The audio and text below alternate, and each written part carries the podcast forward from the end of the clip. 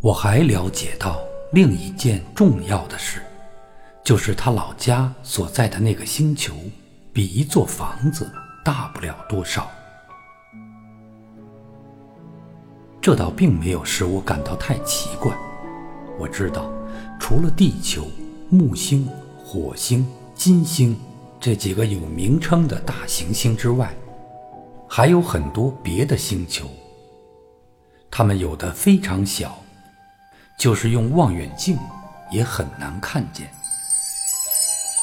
当一个天文学者发现了其中一颗星星，他就会给它编上一个号码，例如把它称作“三二五小行星”。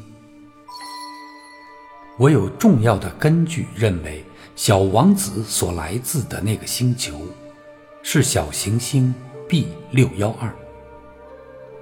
这颗小行星仅仅在1909年被一个土耳其天文学家用望远镜看到过一次。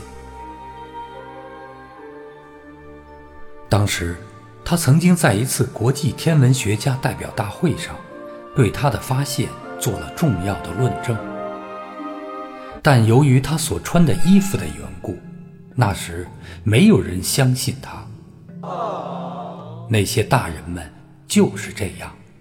幸好，土耳其的一个独裁者，为了小行星 B 六幺二的声誉，迫使他的人民都要穿欧式服装，否则就处以死刑。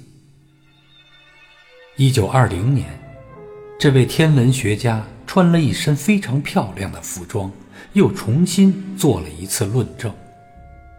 这一次，所有的人。都同意他的看法。